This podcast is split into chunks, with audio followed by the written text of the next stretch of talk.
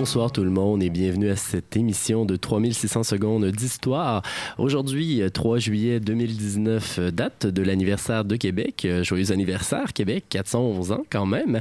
Eh bien, on quitte la ville de Québec pour se diriger vers le soleil chaud de l'Espagne, vers l'île de Majorque, puisqu'actuellement au Musée national des beaux-arts du Québec, on accueille une exposition intitulée Miro à Majorque, un esprit libre. Et ce soir, pour nous parler de cette magnifique exposition, eh bien, on reçoit nul autre que le conservateur aux expositions internationales du Musée national des beaux-arts, Monsieur André Gilbert. Bonsoir. Bonsoir.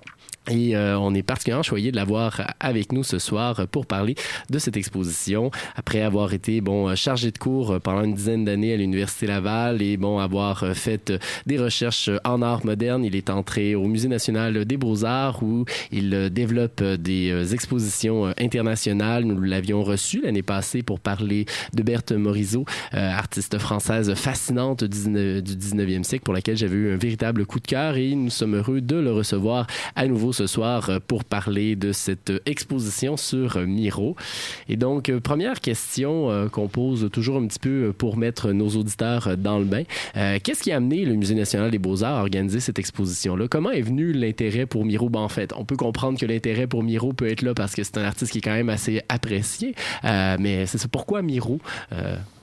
En fait, euh, c'est très simple. Il y a quelques années, on a eu la chance de rencontrer les responsables de la Fondation Miro de Majorque, euh, qui conserve euh, l'œuvre tardive de Miro, c'est-à-dire l'œuvre de la dernière période de Miro. Les 25 dernières années de sa vie, Miro les a vécues dans l'île de Majorque, une île espagnole de la Méditerranée. Et donc, il a créé à la fin de sa vie une fondation qui conserve un nombre très important d'œuvres qui ont été créées à ce moment-là. Donc, on a rencontré ces gens-là et ces gens-là euh, souhaitent faire circuler leur collection sur la scène internationale. Nous, évidemment, on était très intéressés à présenter une exposition Miro à Québec parce que ça fait plus de 30 ans qu'il n'y a pas eu une exposition Miro au Québec.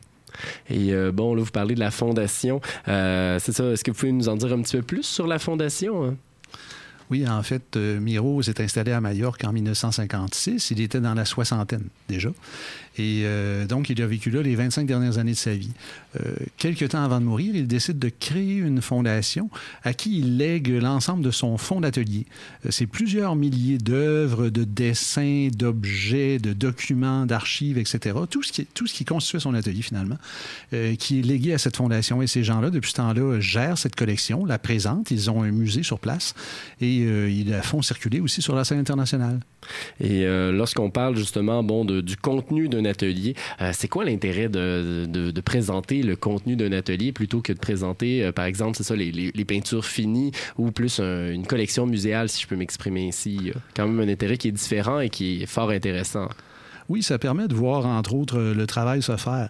Une exposition comme celle-là, une collection comme celle-là, nous permet de mieux connaître euh, l'intimité de l'atelier de l'artiste. Ça met en lumière son processus de création, ses sources d'inspiration, ses techniques de travail. Et donc, avec un fonds d'atelier, on est en mesure, les chercheurs sont en mesure de mieux comprendre la notion dont un artiste travaille. On a accès, par exemple, à toute la bibliothèque personnelle de Miro. On sait ce qu'il lisait. On a accès à sa discothèque. On a accès à toutes sortes de choses, ses outils de travail, ses matériaux, ses pinceaux, etc.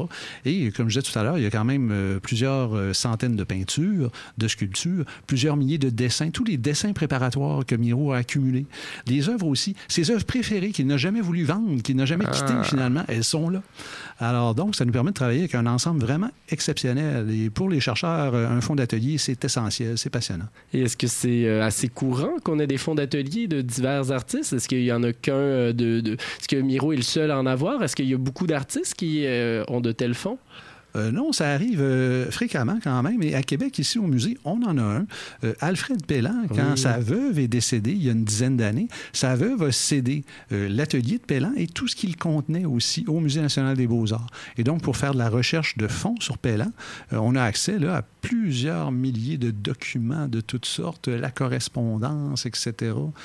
tous les objets privés aussi personnels et les œuvres plus rares, comme je mentionnais tantôt. Alors non, ça arrive à l'occasion.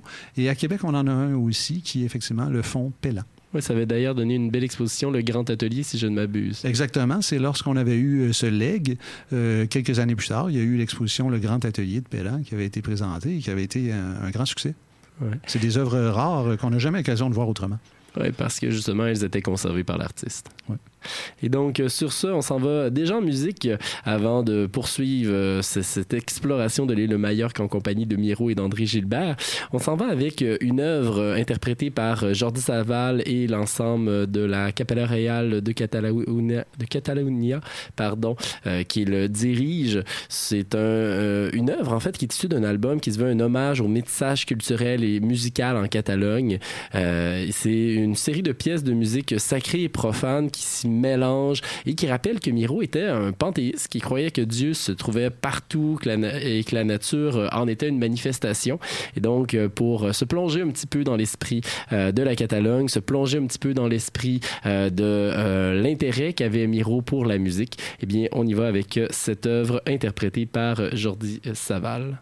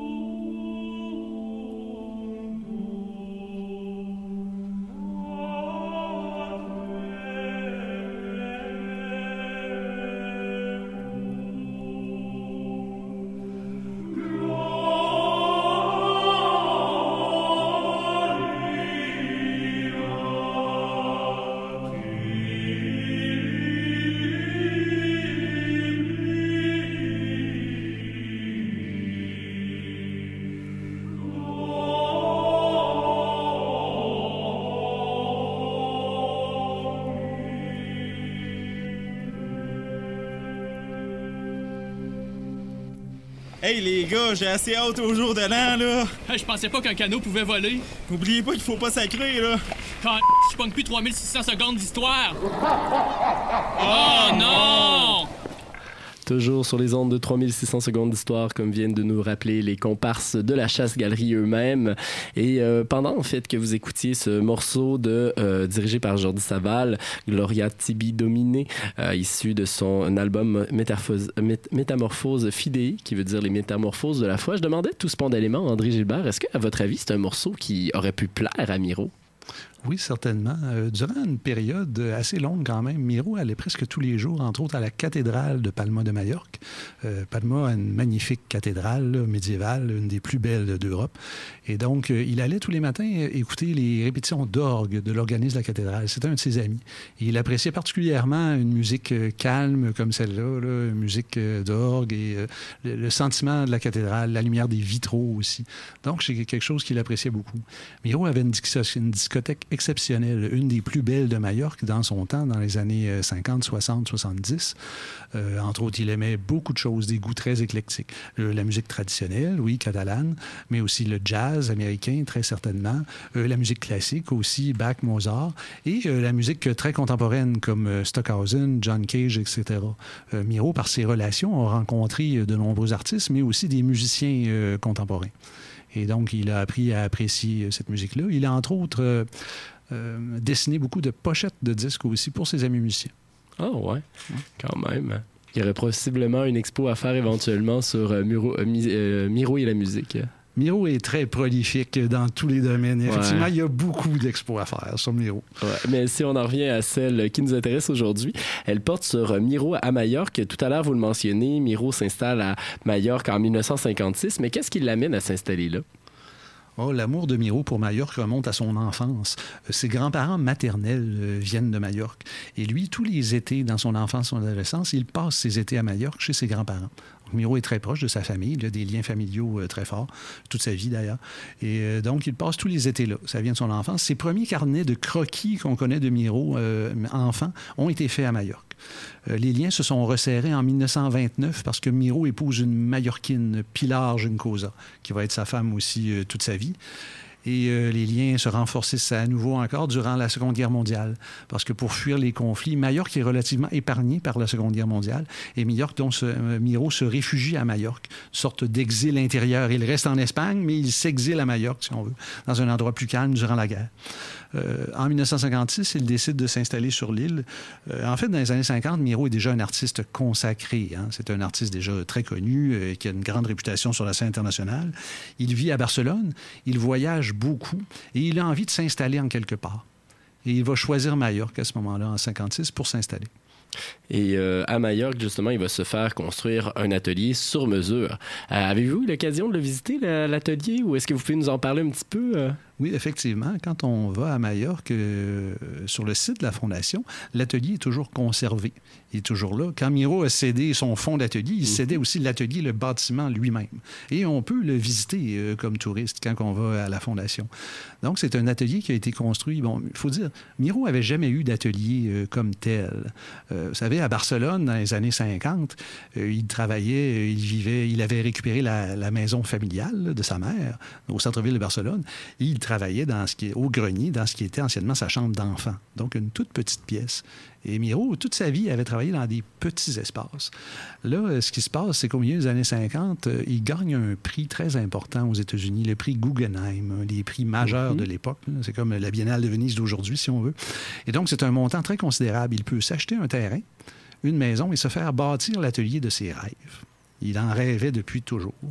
Et il demande à un de ses meilleurs amis, l'architecte Josep Louis Cert, qui était un architecte catalan important à l'époque, un architecte moderniste, euh, de lui construire un atelier. C'est un endroit euh, très grand, mais aussi euh, très lumineux, très ouvert. Et c'est encore aujourd'hui, quand on étudie l'architecture catalane du 20e mhm. siècle, c'est une œuvre en soi, c'est une œuvre architecturale. C'est dans tous les livres d'architecture catalane, l'atelier de Miro.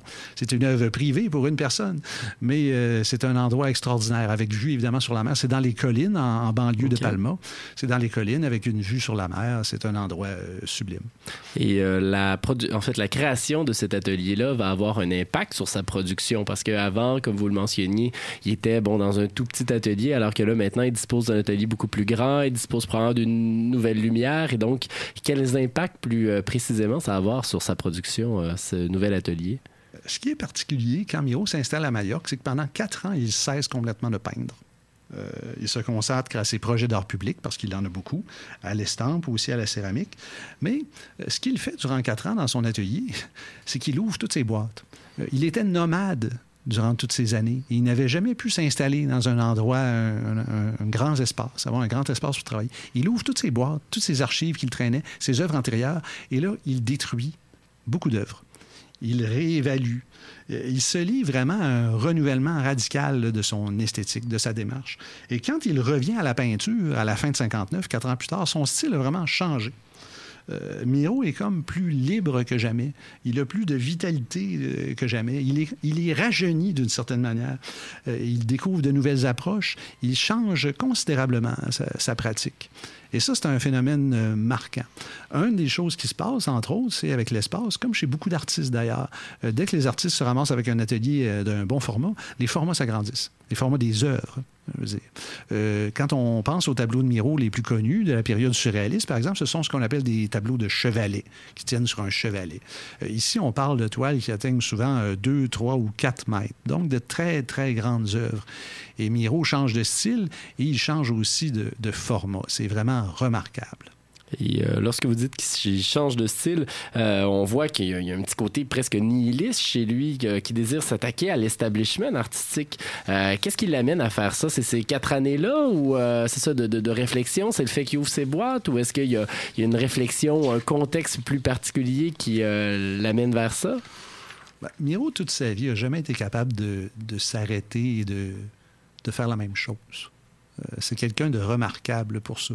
Un artiste consacré qui arrive dans la soixantaine, il peut continuer à faire la même chose jusqu'à sa mort s'il veut. Il va pouvoir en vivre. Tout le monde va vouloir ses œuvres. Euh, dans le cas de Miro, il a une approche, euh, même âgée, il a une approche caractéristique des jeunes et de l'avant-garde. Il se remet continuellement en question et il adopte toujours une attitude critique vis-à-vis de son propre travail. il va vouloir dépasser son style classique. Euh, notamment, Miro, étonnamment, d'une certaine manière, dans les années 70, vous savez, ses œuvres se vendent déjà à un prix très considérable, hein, même euh, alors qu'il était encore vivant. Ses œuvres se vendent très cher. Et Miro est un peu déconcerté par ça. Il trouve scandaleux, d'une certaine manière, que certaines de ses toiles puissent se vendre, je ne sais pas, euh, dans les années 60, euh, plusieurs centaines de milliers de dollars. Tu sais, c'est beaucoup d'argent. On s'entend bien. Et il trouve ça scandaleux. Donc, il va essayer de faire des toiles qui ne sont pas vendables, dont ses marchands ne voudront pas. Mais les marchands sont toujours intéressés parce que c'est du Miro. Euh, oui et non, vous savez, il y a quand ah, même des résistances très, très, très fortes. Alors, euh, il, est, il est âgé, mais il réagit fortement contre le marché de l'art et contre la gloire. Donc, il va commencer, il y a une partie de l'exposition vraiment qui est consacrée à ça, à déchirer, à mutiler, à percer ses œuvres, euh, pas tant pour les détruire que pour les transcender, que pour faire autre chose. Un Miro, entre autres, se met à brûler des toiles. Il utilise le feu comme un matériau. Mais vous savez, une toile brûlée et piétinée pour l'éteindre et repeinte par la suite. il expose finalement des lambeaux de toile. Hein. Ça n'a plus aucune valeur. Mais pour lui, c'est un plaisir extrême de faire des œuvres comme ça que ces marchands ne prendront pas. Et donc, euh, ben, c'est ça. Qu'est-ce que ça donne comme œuvre plus concrètement? Qu'est-ce qu'on peut voir? Parce que je présume, euh, ben, enfin, je présume, je dirais, je, l'ai vu, l'exposition. On, ne voit pas justement ces lambeaux-là qui ont été euh, brûlés lors de, dans l'exposition qui est actuellement à Québec, mais on voit quand même certaines de ces œuvres-là qui émanent de cette révolte-là. Oui, en tout cas, euh, des, œuvres, par exemple, faites avec des matériaux de récupération, des matériaux pauvres que j'appellerais, euh, des, vraiment des morceaux de carton qui traînent, euh, des tissus, des vieux journaux, des couvercles de caisses de transport. Miro ne fait pas nécessairement de l'huile sur toile, comme on pourrait s'y attendre. il prend des, des caisses de transport d'œuvres, il les démolit, il travaille là-dessus, il conserve les clous, etc. tous les marques, si on veut, de l'usage de la caisse. Donc, une gamme importante de supports une sensibilité exceptionnelle aux matériaux, même aux matériaux pauvres. Euh, des fois, c'est par exemple la déchirure d'un papier qui peut dicter la forme de la composition. Et euh, en 1974, justement, bon, c'est un artiste qui est particulièrement important, qui est particulièrement populaire, comme vous l'avez mentionné. Il va y avoir une grande exposition qui va lui être consacrée à Paris. On souhaite faire une rétrospective sur son œuvre. Miro est quand même déjà assez âgé. Il y a une production impressionnante derrière lui. Euh, mais Miro acceptera pas d'emblée. Il va mettre des conditions. Quelles sont-elles? Oui, il va mettre une condition assez incroyable et qui montre bien le, personnage, si on veut. Euh, donc, les organisateurs de la rétrospective lui disent euh, Miro, on va rassembler 100 œuvres de, toute ta carrière pour montrer toute l'évolution de ta carrière. Il dit Très bien, j'accepte et je vais vous aider à, rassembler ces œuvres parce qu'il faut aller les chercher dans différents musées mm-hmm. pour faire une belle rétrospective digne de ce nom. Mais il dit à une condition euh, moi, je ne suis pas un artiste fini. J'ai pas seulement une œuvre derrière moi. Je suis encore un artiste actif qui continue à créer. Et à cet âge-là, il faut comprendre, en 1973, il a 80 ans. Hein. Et il dit on va exposer 100 œuvres de mon passé, mais on va ajouter une centaine d'œuvres nouvelles, récentes, que je vais vous faire. D'ici un an, je vais vous rassembler aussi, je vais vous faire et vous rassembler une centaine d'œuvres récentes. Et dans l'exposition, il y aura donc 200 œuvres. Il y aura une section rétrospective consacrée à toute la vie de l'artiste et une section d'œuvres nouvelles, une centaine d'œuvres. Et c'est pour ça que l'année 1973 euh, sera l'année la plus productive de toute la carrière de Miro. Durant toute sa carrière, il n'a jamais autant fait de peinture qu'en 1973 pour préparer sa grande rétrospective à Paris. Mais n'oubliez pas, il a 80 ans. Quand même, c'est impressionnant. Et à quoi vont ressembler les pièces qu'il prépare pour cette grande rétrospective à Paris? Vous savez, on en a beaucoup ici à Québec parce qu'effectivement, elles n'ont pas toutes été vendues. Il y en a qui sont restées dans l'atelier. Et donc, on en a plusieurs à Québec. Euh, ce sont, euh, pour certaines, parmi les plus belles toiles que Miro a jamais faites, certainement. Euh, bien sûr, c'est un, un, comment dire, dans les dernières années de sa carrière, Miro réinvente son esthétique, comme je disais tantôt. Et il réalise des œuvres qui se caractérisent par un style très direct, très énergique, très gestuel. C'est donc un Miro transformé, un Miro 2.0. Mais c'est ces œuvres-là qu'on a dans l'exposition. Et ce sont des œuvres véritablement très spectaculaires. Et si on parle de Miro qui réinvente son style, ben, ça doit plaire à certains, mais ça doit aussi déplaire à d'autres. Comment est-ce que la critique se positionne face à ce Miro-là qui réinvente constamment son style de manière générale, mais aussi comment la critique se positionne-t-elle face à cette exposition-là, particulièrement novatrice en 1974? Évidemment, euh, les jeunes apprécient beaucoup. Uh mais... il y en a d'autres qui apprécient moins, effectivement. Mais Miro euh, n'a pas peur de la critique. De toute façon, il, est, il peut se le permettre si on veut. Euh, il n'a plus besoin de, de, ça pour vivre nécessairement.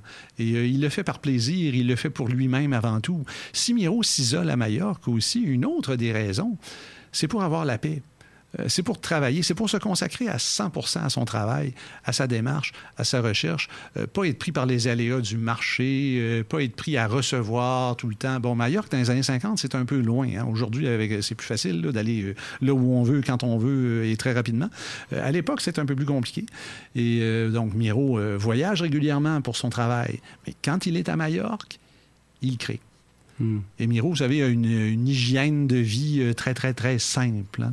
Euh, il sort peu, il euh, travaille selon un rythme prédéfini. Tous les jours, le même horaire, il fait la même chose à la même heure et il travaille énormément.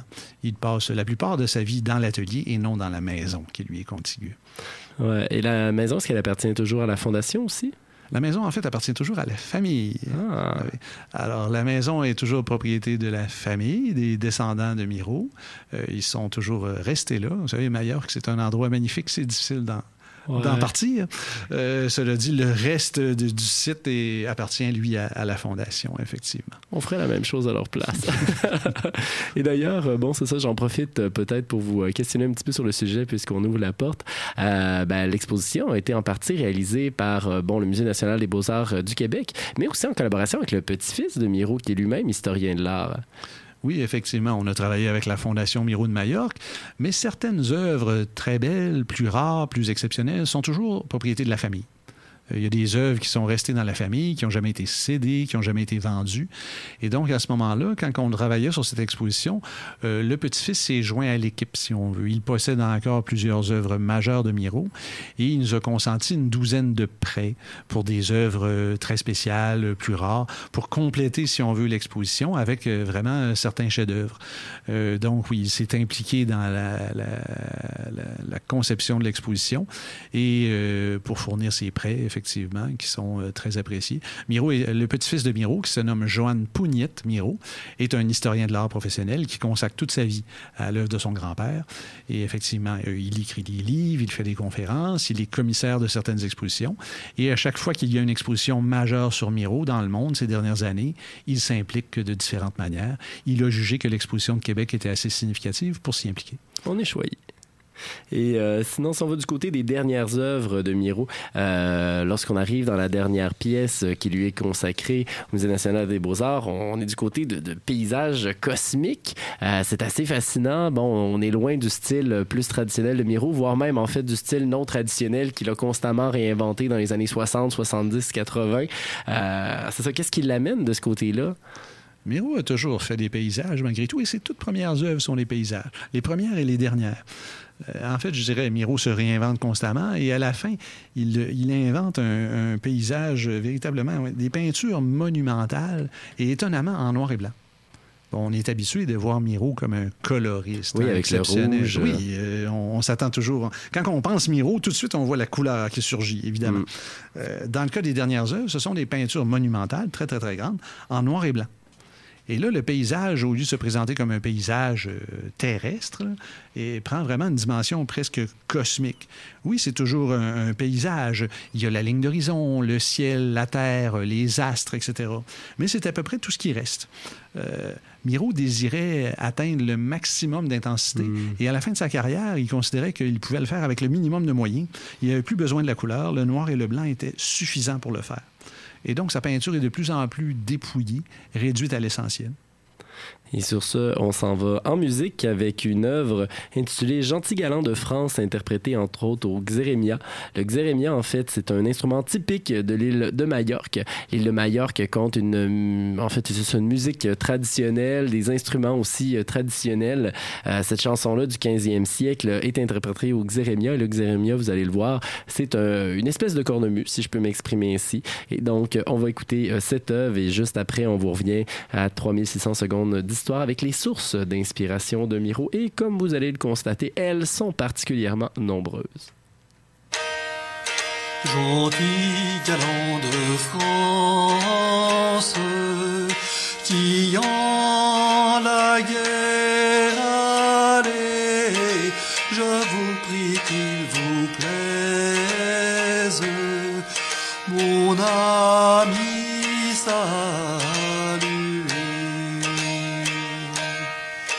Comment le saluerai-je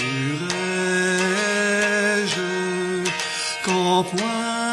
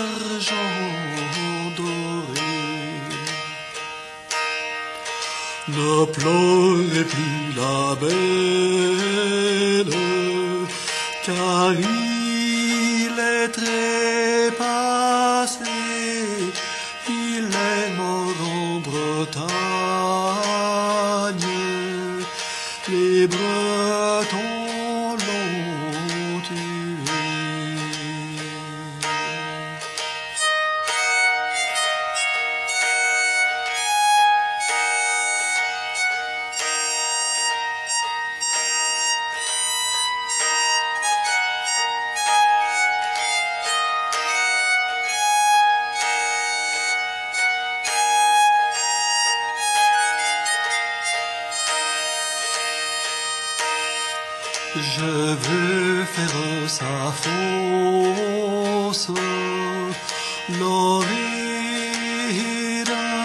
verre près, et veut chanter sa messe à quatre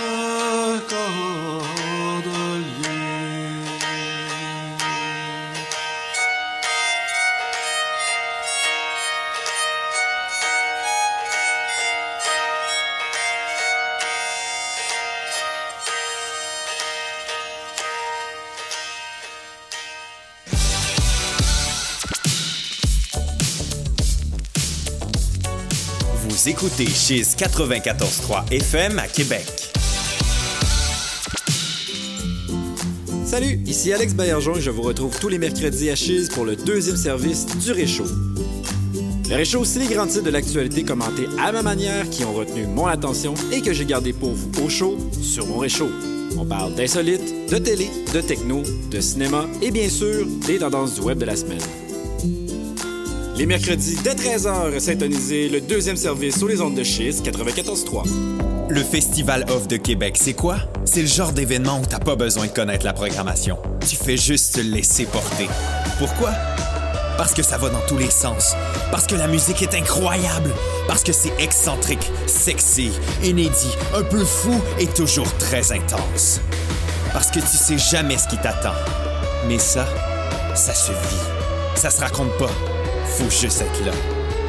Le Festival Off de Québec, du 3 au 7 juillet. québecoff.org, une collaboration de Chiz. Sur une distance de 20 verres, la coupe vanille au bout du pied. balle frappée solidement par White du côté gauche. Circuit! Les capitales qui reprennent les devants. Pour ton sport local, écoute Chiz 94.3. Ah, je suis brûlé. Comment ça? Ah, les festivals, c'est ben trop rochant. Je pense que j'ai exactement ce qu'il te faut. Du 11 au 13 juillet, Unit Sound te propose les Afterdo. Trois fins de soirée de performances acoustiques et feutrées avec des artistes locaux pour bien clore tes journées de festival dans la proximité, le calme, la paix et la chaleur. Ça se passe dès minuit au Maestrom Saint-Roch. Rendez-vous sur la page Facebook de l'événement pour tous les détails. Une présentation du Maestrom Saint-Roch en collaboration avec Unit Sounds et Chiz 94.3. Jeanne d'Arc, tu dois libérer la France du joug de l'anglais. Est-ce que ça peut attendre? C'est 3600 secondes d'histoire. Oh, est-ce que je peux me tirer une bûche? On n'en a pas pour 100 ans. Toujours sur les ondes de Chiz 94.3, comme vient de nous le rappeler euh, Jeanne d'Arc elle-même. Et ce soir, euh, on n'est pas du côté de la France, mais on est du côté de l'Espagne et plus euh, spécifiquement de euh, Majorque, puisque bon, on parle de l'exposition Miro à Majorque, un esprit libre présenté au Musée national des beaux-arts du Québec. Et on reçoit pour l'occasion euh, André Gilbert, conservateur aux expositions internationales au 10 musées. Juste avant la pause, eh bien, on parlait un petit peu du parcours de Miro et des créations, en fait, euh, qu'a euh, produit Miro euh, euh, à Majorque. Eh bien, maintenant, on va explorer davantage ses sources de création et comme je vous le disais, elles sont nombreuses et euh, des plus intéressantes. Il y a notamment, en fait, ses collections euh, qui l'inspiraient beaucoup, mais euh, c'est ça, selon ce que j'ai pu comprendre en visitant l'exposition, ses collections, c'est, ça allait dans... C'est assez varié. Oui, bien, quand on travaille avec un fonds d'atelier, entre autres, on peut voir euh, les, objets les objets de l'artiste, ces objets personnels. Et euh, les gens de la Fondation Miro de Majorque ont eu la gentillesse de nous en prêter quelques-uns. Pas seulement des œuvres, mais nous prêter des objets que Miro collectionnait. Miro ne collectionnait pas des œuvres d'art. Il aurait eu les moyens de le faire, mais ça l'intéressait peu.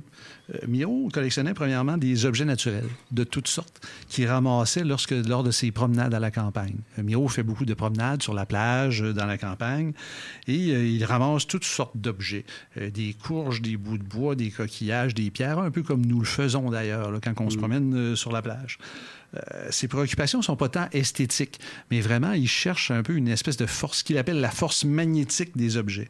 Et ces objets-là vont lui servir notamment, entre autres, de, matériaux pour produire ses sculptures. On en parlera tout à l'heure.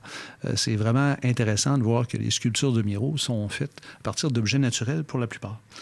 Euh, Miro s'intéresse aussi beaucoup à l'art populaire et aux arts premiers.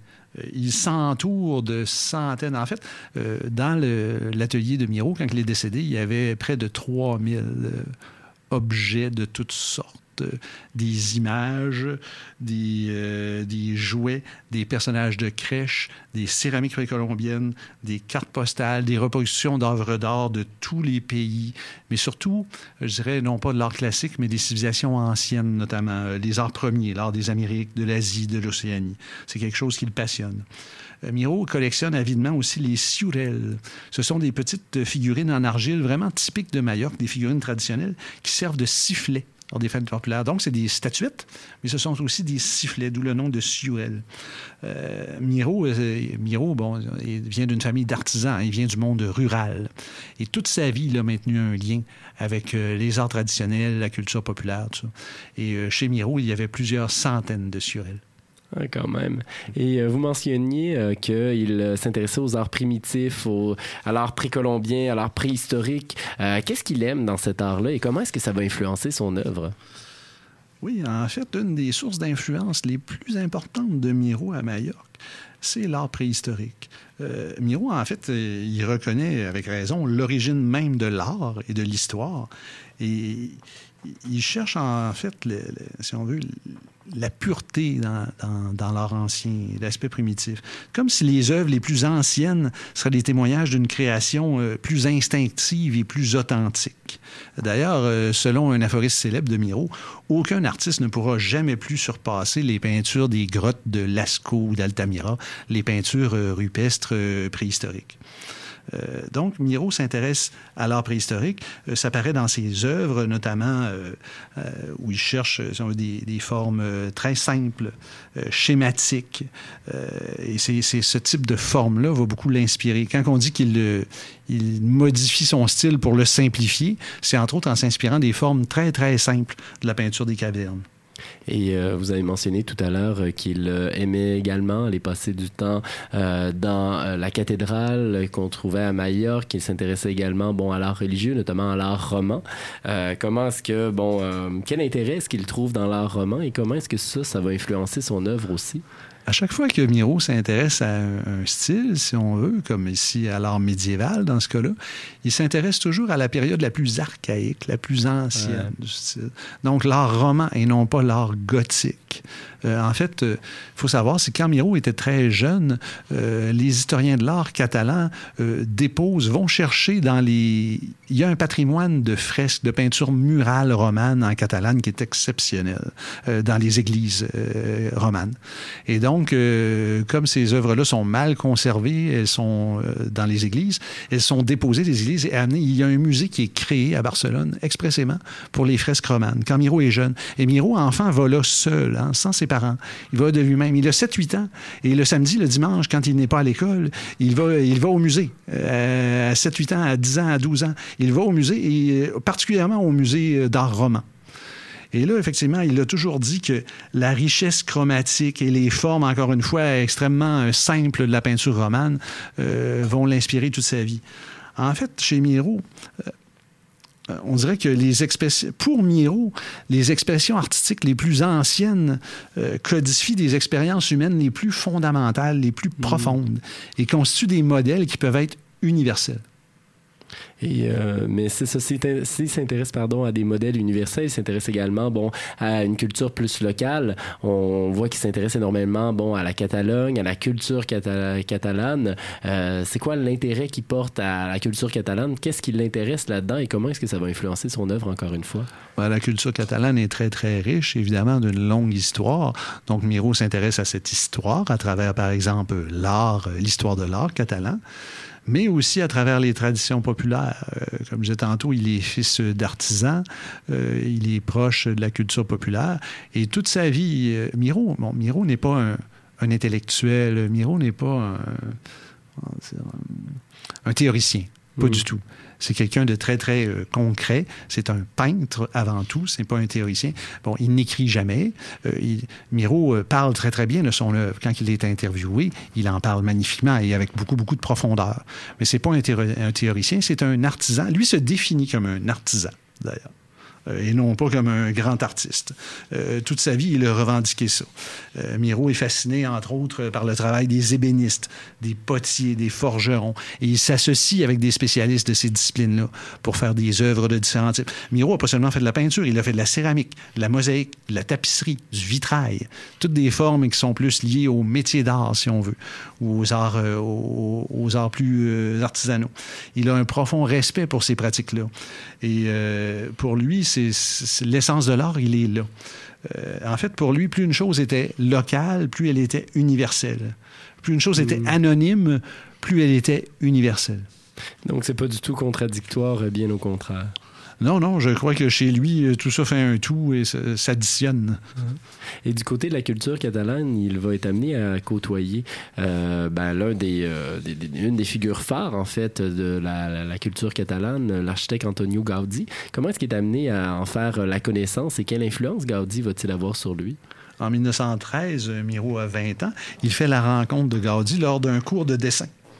Euh, au, Circulo de San Luc, c'est-à-dire euh, une école d'art euh, à Barcelone. Gaudi, à ce moment-là, est un artiste confirmé, âgé. il travaille déjà sur la Sagrada Familia, tout ça. Mais il continue à aller voir les jeunes dans les écoles d'art et, entre autres, à faire du modèle vivant, à les peindre selon le modèle vivant. Ça l'intéresse toujours. Et donc, Miro fait sa rencontre et lui vouera toute sa vie une grande admiration. Et euh, bon, les formes organiques de Gaudi, là, qui sont euh, les formes, par exemple, de décoration organique dans l'architecture de Gaudi, euh, Miro a toujours prétendu que Gaudi était non pas seulement le plus grand architecte, mais un des plus grands artistes au monde. Et il, il a toujours dit qu'il s'inspirait de ces formes organiques ou de, par exemple, la manière dont Gaudi fragmente ses images et juxtapose des couleurs pures. chez Miro, on parle toujours de la couleur pure là, qui est juxtaposée. Ben, Miro lui-même affirme qu'il a pris le modèle de Gaudi. Miro n'a jamais eu peur d'avouer ses inspirations, d'admettre qu'il a pu être inspiré par tel ou tel ou tel artiste. Pour lui, c'est normal. Un bon artiste voit ce qui se passe autour de lui. Évidemment, est comme une éponge et prend ce qu'il prend ce qu'il aime, prend ce qui l'intéresse et le modifie, le transforme, le complète et le met à sa main. Euh, pour lui, ça va de soi. Et euh, donc, il, il, admet toujours ses sources d'inspiration et Gaudi en est une, très certainement. Et ces sources d'inspiration, comme on l'a vu tout à l'heure, bon, elles sont également musicales, mais elles sont également poétiques. Euh, Miro a une grande histoire d'amour avec la poésie. Oui, en fait, euh, il faut se rappeler que Miro vit sa période euh, adulte, si on veut, à Barcelone et à Paris. dans les années 20, 30, 40, Miro passe presque la moitié de son temps à Paris. En fait, il passe les hivers à Paris pour travailler et les étés en Catalogne, soit à Barcelone, soit à Montroche, un petit village aussi, ou soit à Majorque. Euh, donc, il s'est lié d'amitié avec plusieurs euh, écrivains à Paris, entre autres parce qu'il s'est associé avec les surréalistes. Miro, dans les années 20 et 30, est reconnu comme un des principaux peintres surréalistes. Et il a développé là, un, intérêt euh, marqué pour la littérature, un intérêt qui ne se démentira jamais. Tous les matins, avant de commencer à travailler, Miro lit de la poésie. Euh, selon lui, il n'y a aucune différence entre la peinture et la poésie. Ce sont deux formes d'art à peu près semblables. Euh, les deux pratiques ne font qu'un. Et sa recherche le allie aussi. Euh, bon, Miro utilise le texte de différentes manières. on a par exemple plusieurs œuvres de Miro où il y a du texte, mhm. où il y a du lettrage du texte. Ça. Miro aussi, ça c'est une partie de son travail qui est moins connue, a fait par exemple, je disais tout à l'heure, des pochettes de disques, mais aussi des posters, des, affiches, beaucoup d'œuvres qui intègrent, qui marient euh, dessin, texte, image. Et donc, euh, pour lui, c'est très important. Il va d'ailleurs illustrer des recueils de poèmes. Euh, au fil de sa carrière, Miro a illustré plus de 200 livres, et euh, la plupart d'entre eux à Majorque, dans la dernière partie de sa carrière. Bon, Miro avait son bel atelier, l'atelier certes, mhm. mais il a aussi très rapidement acheté la propriété voisine euh, qui s'appelait Son Botter. Là-bas, les, vieilles maisons ont des noms. C'est quelque chose de magnifique qu'on ne connaît pas encore chez nous. Et donc, il achète Son Botter, la propriété voisine, qui est une vieille, vieille maison, et il le transforme en atelier, entre autres, d'estampes. Euh, parce que Miro veut illustrer des livres, faire de l'estampe, et il préfère le faire lui-même qu'aller en atelier. Donc, il est tout équipé. Il a ses ateliers d'estampe. Et donc, euh, dans, dans, les années 60 et 70, Miro illustre euh, beaucoup de livres. Et quand je dis illustrer un livre, c'est pas seulement faire une image. En général, c'est faire un ensemble, une série d'images de 20, 30, 40, 50 illustrations des fois pour un seul livre. Euh, c'est des ouvrages de poètes français, entre autres. Paul Éluard, Tristan Zara, mm-hmm. Michel Léris, René Char, des, des poètes qu'il a connus à Paris, mais aussi de jeunes écrivains catalans qu'il apprécie. Et donc, euh, Miro a une, pratique de l'estampe très, très, très féconde. Il va en réaliser beaucoup. Et c'est une autre manière euh, pour lui d'associer le euh, texte-image, c'est-à-dire l'univers formel de sa peinture, à l'écriture de ses amis. Et d'ailleurs, on découvre dans l'exposition qu'il a également écrit un recueil de poèmes. Bien, Miro écrit à l'occasion de courts textes poétiques. On les a retrouvés et part dans ses carnets intimes. Mais en 1971, à la demande d'un éditeur, il va accepter de réunir quelques-uns de ses textes et de produire un livre exactement de son cru. Donc, ça se nomme Le Lézard aux plumes d'or. Euh, c'est un, livre qui juxtapose simplement une série de 15 lithographies et de pages de textes calligraphiés à, la main. Et c'est le seul livre, si on veut, que Miro, dont Miro est à la fois l'auteur des textes et des images. Et sur ce, on s'en va en musique avant de vous revenir avec la suite des inspirations euh, de Miro. On s'en va en musique avec L'Adieu, interprété par Léo Ferré. Euh, Léo Ferré, pardon. C'est L'Adieu, c'est une œuvre du poète Guillaume Apollinaire. Euh, et comme, bon, Miro aimait bien la poésie française, eh bien, je me suis dit qu'on allait lui faire ce clin d'œil et lui permettre d'écouter cette œuvre. En fait, vous permettre plutôt d'écouter cette œuvre et de vous plonger un petit peu dans l'esprit dans lequel aimait se plonger Miro avant de se lancer dans la création artistique. Guillaume adieu.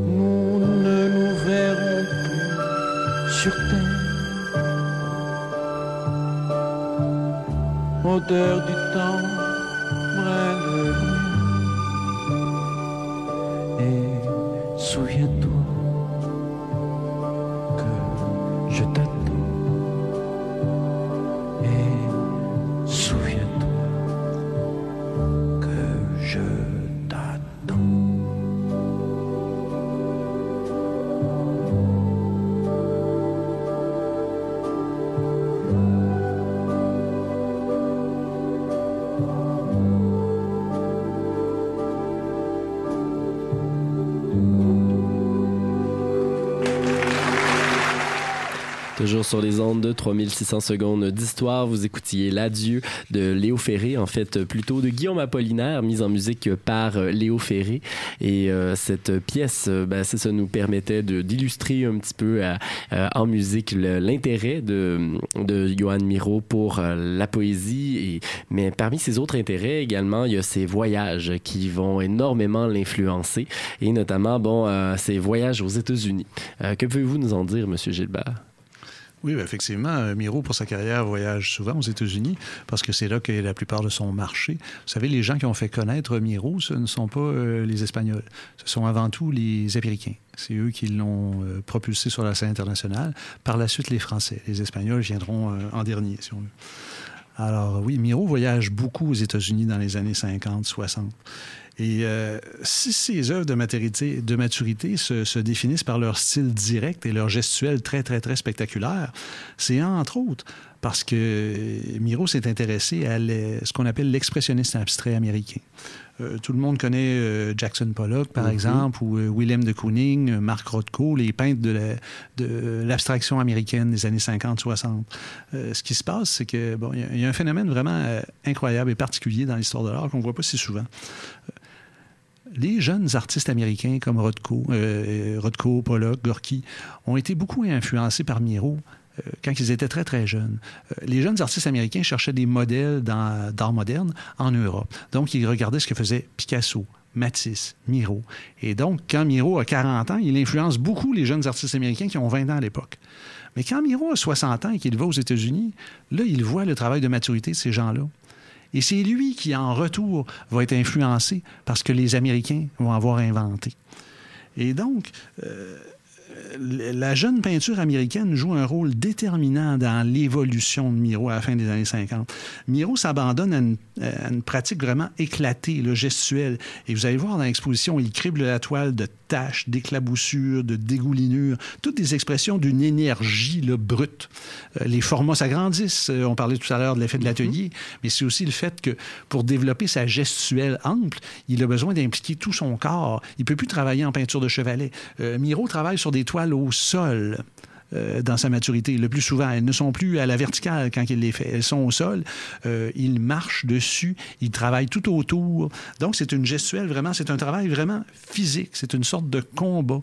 Euh, Miro définit son, sa, sa- sa démarche à ce moment-là, un peu comme le font les jeunes artistes américains, comme un combat physique avec la toile. Euh, vous savez, les représentants de l'action painting, par exemple, l'expressionnisme abstrait, l'autre nom, c'est l'action painting. La peinture, à ce moment-là, est vécue davantage comme une action que comme une représentation. Euh, L'accent est mis sur le processus créatif et l'image apparaît à la fin du processus. Euh, Miro travaille de cette manière-là.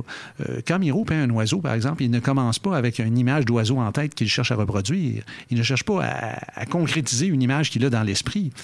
Il travaille à partir de peinture, à partir d'accidents, souvent de taches, d'éclaboussures. Et là, l'oiseau se crée au fur et à mesure du travail. Et l'oiseau apparaît finalement à la fin de la démarche.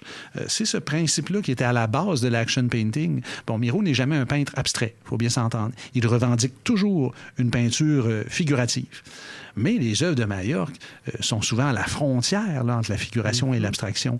Et le Miro bien léché qu'on connaissait, qui travaillait avec une ligne très définie, très souple, et des plages de couleurs très nettes, est de plus en plus gestuel et de plus en plus improvisé, si on veut, en vieillissant. Et euh, ce Miro-là également va sortir transformé du voyage au Japon qu'il va faire. Oui, effectivement, euh, c'est une autre, un autre pôle, si on veut. Miro euh, a trois grands pôles géographiques liés à sa recherche dans ces années-là. La Catalogne, bien sûr, mais les États-Unis et le Japon. En fait, Miro a toujours été fasciné depuis le Japon, par le Japon, et en 66, il a l'occasion d'y aller pour la première fois, d'aller pour la première fois en Extrême-Orient. Et dans le fond, euh, on parlait tout à l'heure de l'aspect noir et blanc, la peinture de Miro. Euh, entre autres, à partir du voyage au Japon, c'est là où Miro abandonne graduellement la couleur pour privilégier l'utilisation quasi exclusive du noir. Euh, son langage visuel s'inspire à ce moment-là de la calligraphie japonaise. À l'exemple des plus grands calligraphes d'Orient, Miro crée un univers monochrome qui est vraiment rigoureux, mais où, encore une fois, il y a un trait qui est jeté avec fougue, avec véhémence. Il y a un lien à faire entre l'expressionnisme abstrait, l'action painting et la calligraphie japonaise. On peut faire ce lien-là. Et Miro le fait. Il se sert des deux sources d'influence et se transforme lui-même en, en- en les adoptant. Euh, quand Miro va au Japon, il séjourne, euh, il fait deux séjours assez longs au Japon, le deuxième de plusieurs mois. Et donc, il visite les temples, les musées, euh, assiste à des cérémonies du thé, à des compétitions de lutte, à des démonstrations de calligraphie, notamment, surtout. Et il va travailler avec des maîtres calligraphes japonais. Euh, sa touche va être modifiée euh, pour toujours. Euh, sa touche devient véritablement calligraphique, l'équivalent d'une écriture. Les formats aussi de ses peintures se modifient. On parlait tout à l'heure des grands formats qui ont lié à l'exemple américain, mais Miro adopte à l'occasion des formats très, très, très allongés, comme des rouleaux peints japonais. Vous savez, les orientaux peignent sur des rouleaux verticaux ou horizontaux. On a dans l'exposition un rouleau peint par Miro qui fait presque 10 mètres de long. Euh, c'est donc une œuvre considérable. C'est un rouleau, écoutez, il fait 30 cm par 10 mètres. C'est donc vraiment l'équivalent d'un rouleau japonais où Miro développe une écriture calligraphique en noir et blanc. Mais c'est son vocabulaire à lui, évidemment. Ce ne sont pas des signes, c'est pas. euh, c'est une écriture abstraite, elle n'est pas lisible comme telle, c'est son vocabulaire de symboles à lui, d'oiseaux, etc., qui, est repris euh, sous, sous cette forme-là. Donc, euh, un appel très, très, très important de, la peinture orientale. En fait, c'est comme si Miro associait des caractéristiques de l'expressionnisme abstrait et de la peinture orientale. Un vocabulaire simple, l'accent mis sur le geste, euh, une matérialité très forte et la valeur symbolique du signe ou de l'idéogramme. Et là, je vois que le temps file. Tout à l'heure, vous aviez dit que vous vouliez revenir sur ces sculptures. Et euh, donc, c'est ça. Est-ce que vous pourriez nous en dire un petit mot? Euh, Ça ressemble à quoi ces sculptures? Qu'est-ce qui l'influence? Parce que dans certains cas, euh, lorsqu'on visite l'exposition, on se dit, ben voyons, c'est presque un ready-made à la Marcel Duchamp. Oui, bon, on connaît Miro peintre, on connaît moins Miro sculpteur. Et la sculpture constitue pour Miro un de ses médiums favoris et où il met en œuvre certaines de ses recherches les plus radicales. En fait, les sculptures de Miro à Majorque relèvent de ce que l'artiste appelle des assemblages. Euh, je disais tout à l'heure qu'il euh, qu'il cueillait beaucoup de choses sur la plage. Euh, à partir de ces objets trouvés, il les combine et il fabrique des personnages. Encore une fois, ce sont toujours des personnages. C'est toujours figuratif. Mais c'est des personnages faits à partir de bouts de bois, de soufflets, de matériaux complètement hétéroclites, complètement divers. À la fin, il y a un titre qui humanise la sculpture, qui lui donne un nom. Par exemple, tête ou figure ou personnage ou oiseau. Euh, Miro, entre autres, euh, euh, ramasse souvent les jouets de ses petits-enfants. Vous savez, dans, dans la maison familiale vit toute la famille Miro, sa fille et ses quatre petits-enfants, quatre petits garçons. Et donc, les petits garçons ont souvent retrouvé leurs jouets démantibulés en mille miettes dans l'atelier de grand-papa et transformés en sculpture, effectivement. Et donc, euh, c'est ça, grand-maman disait, on va vous en racheter. Oui, voilà. En fait, les objets trouvés jouent un peu le même rôle que les taches ou les accidents en peinture. Ils servent d'impulsion de matériaux qui se développent dans des collages tridimensionnels, là, qui deviennent un peu comme des, des métaphores euh, poétiques. Mhm. Et euh, bon, c'est ça. euh, Miro, en fait, meurt à Majorque, si je ne m'abuse. Et euh, par la suite, que va. quelle postérité va connaître son œuvre? Oh, évidemment, Miro est un artiste euh, très apprécié et très populaire euh, encore aujourd'hui. Il y a de nombreuses expositions euh, sur Miro à travers le monde au fil des ans qui se font. Ce sont des expositions de plus en plus spécialisées sur des périodes, sur des thèmes, sur des aspects spécifiques de la recherche. Quoique, encore une fois, à Paris l'an dernier, au Grand, Palais, il y a eu une grande rétrospective de Miro qui faisait le tour de toute la carrière. donc, c'est une... Miro est un des artistes, des principaux peintres de la première moitié du 20e siècle. Il a inventé un langage vraiment unique, inédit, mais un langage universel que tout le monde reconnaît malgré tout et que tout le monde peut mhm. apprécier. Et donc, si jamais ça vous intéresse, on vous invite à aller faire un tour euh, au Musée national des beaux-arts euh, du Québec. C'était malheureusement tout le temps dont nous disposions ce soir euh, pour pouvoir parler de l'œuvre de Miro et plus spécifiquement de son œuvre à Majorque, une œuvre qui, comme vous avez pu le voir, s'est constamment réinventée, constamment puisée à de nouvelles sources d'inspiration pour être capable, c'est ça, de, comme le disait le petit-fils lors de la visite de presse, en fait, Miro qui détruit Miro pour mieux réinventer Miro. vous me suivez. Et donc, on vous invite aller voir l'exposition au Musée national des beaux-arts. C'est jusqu'au 8 septembre. Et pour l'heure, on se quitte sur Sakura, une pièce de musique japonaise traditionnelle qui évoque le printemps, euh, qui est le temps des cerisiers au Japon. Euh, d'ailleurs, c'est ce Sakura voulant dire cerisier. Et euh, on vous remercie beaucoup, en fait, Monsieur Gilbert. Un grand merci pour votre temps, pour votre entrevue qui était des plus intéressantes. Et on se laisse en musique. Merci à vous.